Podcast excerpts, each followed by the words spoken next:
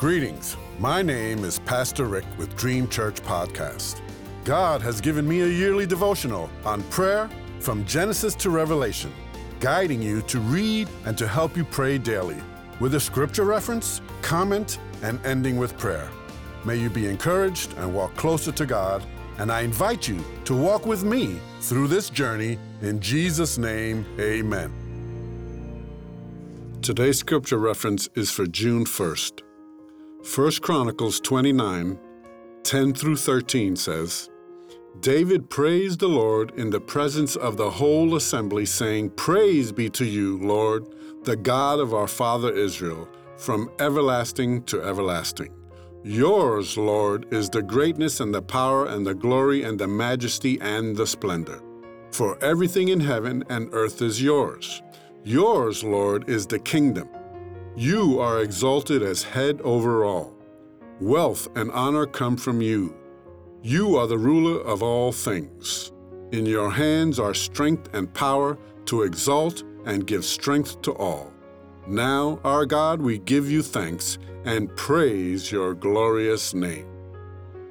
Today's comment I wish I could have been there to hear David praise the Lord in the midst of the assembly.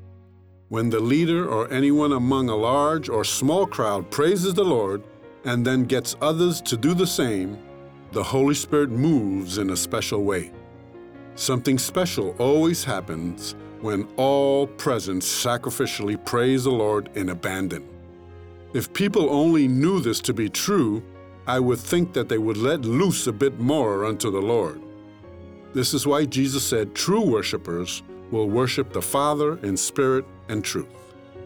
When we allow the Holy Spirit to have His way, according to the will of God, the supernatural happens.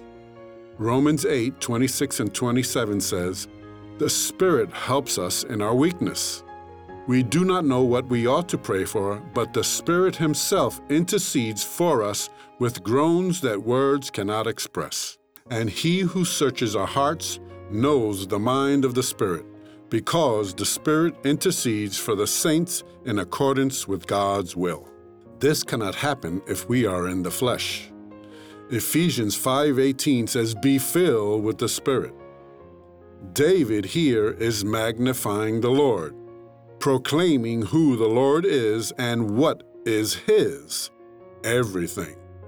Once again, I must continue to exhort and admonish those who are reading to give God your all, and He will give back a blessing that will be hard to contain. So let us pray the prayers of the saints, the prayers of the Bible, Holy Spirit led prayers. It's one thing to read them, much more another to pray them. Our lives will never be the same. Let us pray. Wonderful Counselor, Mighty God, Everlasting Father and Prince of Peace. Holy, holy, holy is the Lord God Almighty. The whole earth is full of His glory. Praise be to you, Lord.